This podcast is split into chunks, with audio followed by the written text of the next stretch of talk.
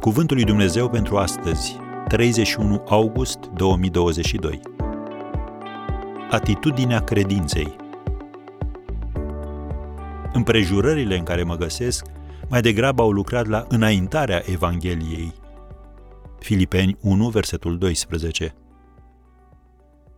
Cu puțin timp înainte de a fi executat, Apostolul Pavel a scris, citim în Filipeni 1, de la versetul 12. Vreau să știți, fraților, că împrejurările în care mă găsesc mai degrabă au lucrat la înaintarea Evangheliei. În adevăr, în toată curtea împărătească și pretutindeni aiurea, toți știu că sunt pus în lanțuri din pricina lui Isus Hristos. Și cei mai mulți din frați, îmbărbătați de lanțurile mele, au și mai multă îndrăzneală să vestească fără teamă cuvântul lui Dumnezeu.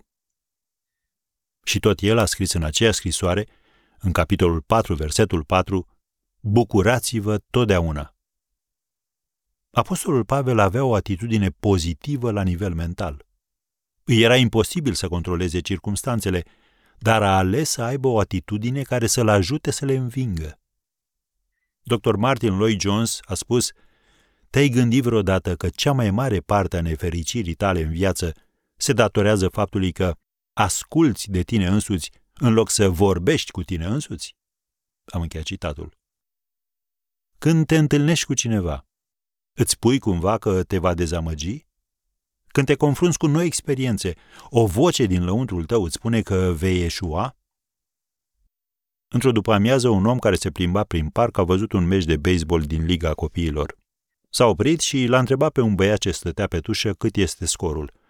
El i-a răspuns, 18 la 0, suntem în urmă. Bărbatul a spus, pun pariu că ești descurajat.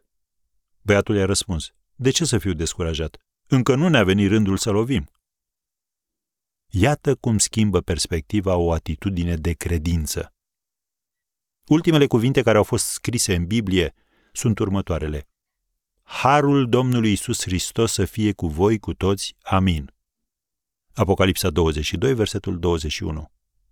Așa că fii plin de credință. Dumnezeu îți va da harul să birui.